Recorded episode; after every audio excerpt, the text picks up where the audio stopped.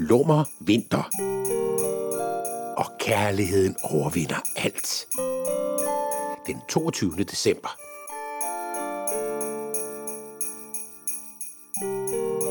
Det er ved at blive jul, men den er ikke hvid.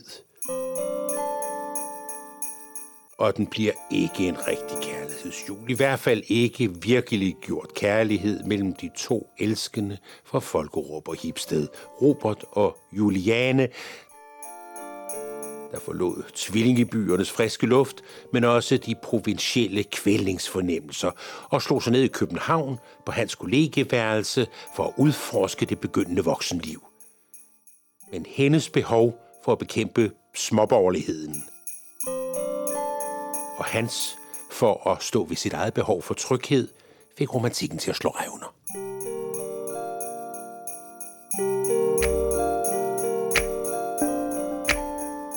Det bliver en lummer vinter, for under sneen forstummer de dumme klummer, der tænder som mundtunger, forhindrer det unge under, der glemter.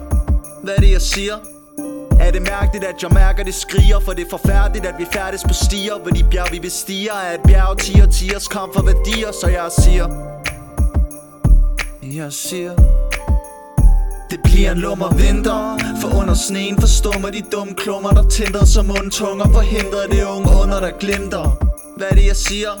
Men er det mærkeligt, at jeg mærker, det skriger? For det er forfærdeligt, at vi færdes på stier, hvor de bjerg, vi bestiger, er et bjerg, tiger, tigers kom for værdier, så jeg siger, det bliver en lummer vinter. Det bliver en lummer vinter.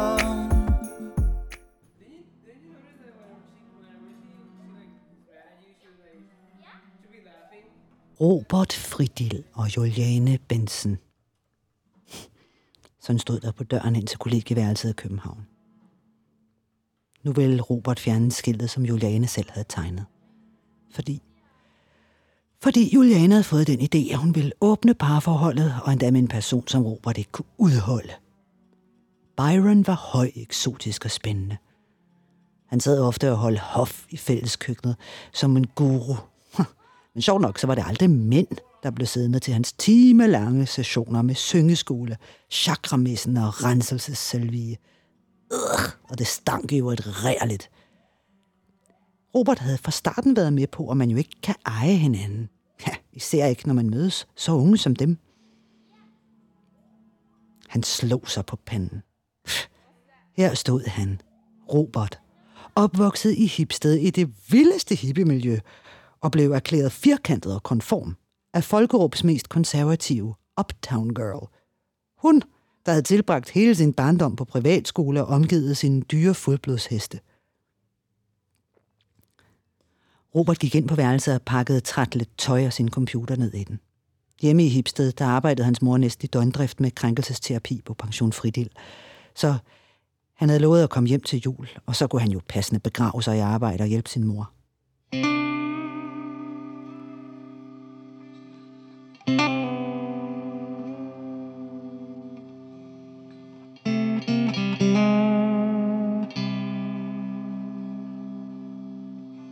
Juliane sad med korslagte arme og kunne, sjovt nok, holde varmen. På den sneklædte græsplæne foran kollegiet sad fem mennesker i stramt yogatøj og prøvede at undertrykke, at de pissefrøs. Byrons nyeste påfund var sneyoga, og han brugte urimelig meget tid på at rette de flotteste kvinders positioner. Kongeduen. Ha! Hvem fanden har brug for at røre sit hoved med sit bagben, tænkte Juliane og fnysede.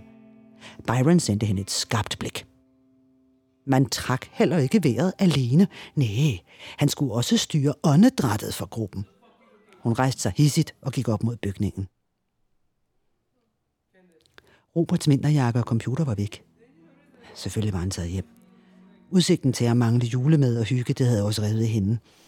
Hun tog en hurtig beslutning. Hun ville hjem, og det skulle være lige nu.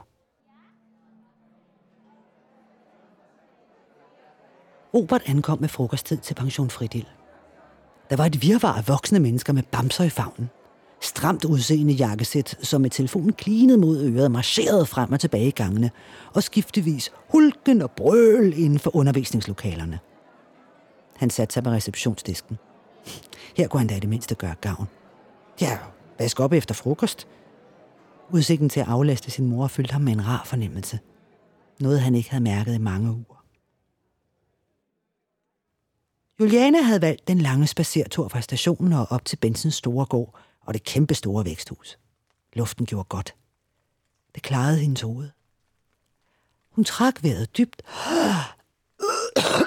og hostede kraftigt. Den sødlige stank fra en haspibe kom imod hende som en stor sky fra kanten af det store væksthus med cannabis. Grumvand, eller plantepedellen, som den nyttige stikiranddreng for direktør Bjørn Bentsen blev kaldt, vinkede overdrevent og smilede bredt. Hvad så der, homecoming queen? Nu bliver det jul, eller hvad? Juliane prøvede at smile, men det blev til en akavet trækning af ansigtet. Hun satte farten op og løb op til hoveddøren. I Hipsted og Folkerup var der ikke tradition for et Lucia-optog igennem begge byer. Næh, det var den årlige Held og Kilda-koncert ved Langesø, efterfulgt af kajakpolo for byens vikinger, der tiltrak alt, hvad der kunne krybe og kravle af væsner i byerne.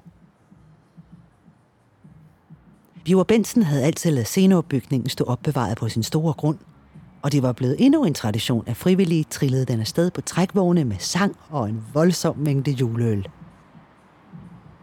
Robert og hans mor havde altid deltaget. Men i år var de ikke en del af fortroppen af frivillige. Juliane stod bag køkkengardinet og spejtede efter dem.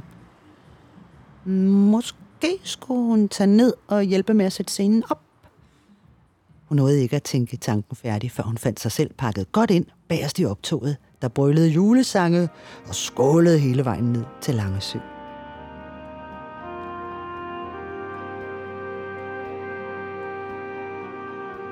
Juliane så med det samme Robert. Han lod, som om han ikke så hende. Og alle andre så, at Juliane så Robert. Men han ekskluderede hende nærmest barnligt af sit synsfelt. De frivillige forsvandt fra pladsen under småsnakkende påskud og manglende pløkker og lyskheder. Og der stod de så. For hver sin familie, hver sin baggrund, med forslåede følelser og ømme egoer. Det blev Robert, der først brød stilheden. Juliane, det går bare ikke. Hun bemærkede formaliteten. Væk var jule og juleskat og babe. Jeg forstår godt, at du vil noget andet og mere. Men jeg vil ikke have andre end dig. Og jeg vil ikke dele dig. Altså, på kærestemåden. Jeg har, jeg har prøvet, jeg, jeg kan ikke. Så selvom jeg elsker dig. Nej, netop fordi jeg elsker dig, så stopper jeg her. Behold kollegieværelset. Jeg kan sagtens blive boende herhjemme og, og pendle, og min mor har... Og mere nåede han ikke at sige, før Juliane havde kastet sig i armene på ham og krammet ham så hårdt, at en juleølsbøvls blev klemt ud af ham. De kom til at fnise. Robert, jeg har været kæmpe fjols. Det er, jo, det, det er jo slet ikke mig. Alt det der pålynede. Jeg savner bare dig hele tiden. Julie, måske er det meget godt, at jeg bliver boende her. Og så prøver vi at give hinanden noget, noget plads. Måske det her bare alt for tidligt, alt for meget. Juliane kunne mærke et stik i hjertet. Hvad var nu det? Men hurtigt kunne hun fornemme noget vigtigt. Robert var jo ikke bare den irriterende knægt fra Hipsted, der havde fulgt med hende og tilkæmpet sig hendes opmærksomhed. Hun tog huen af ham og lod hånden køre igennem det røde hår. Robert, det synes jeg er den bedste julegave, vi kan give hinanden. Robert smed sit mest drengede smil og sagde kægt. Hvad så med de der tre hammamhåndklæder? Skal jeg så bare smide dem ud? Juliane smilede. Hun klaskede hans pande og kyssede ham inderligt.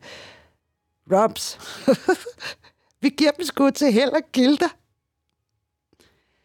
De unge opdagede, at de frivillige havde overvejet det hele. Selv de største brætterhoveder. De klappede og sagde ellers ikke noget. De stod bare og smilede. Det bliver en lummer vinter. Det bliver en lummer vinter. Lyt med i morgen til næste afsnit af julekalenderen Lummer vinter.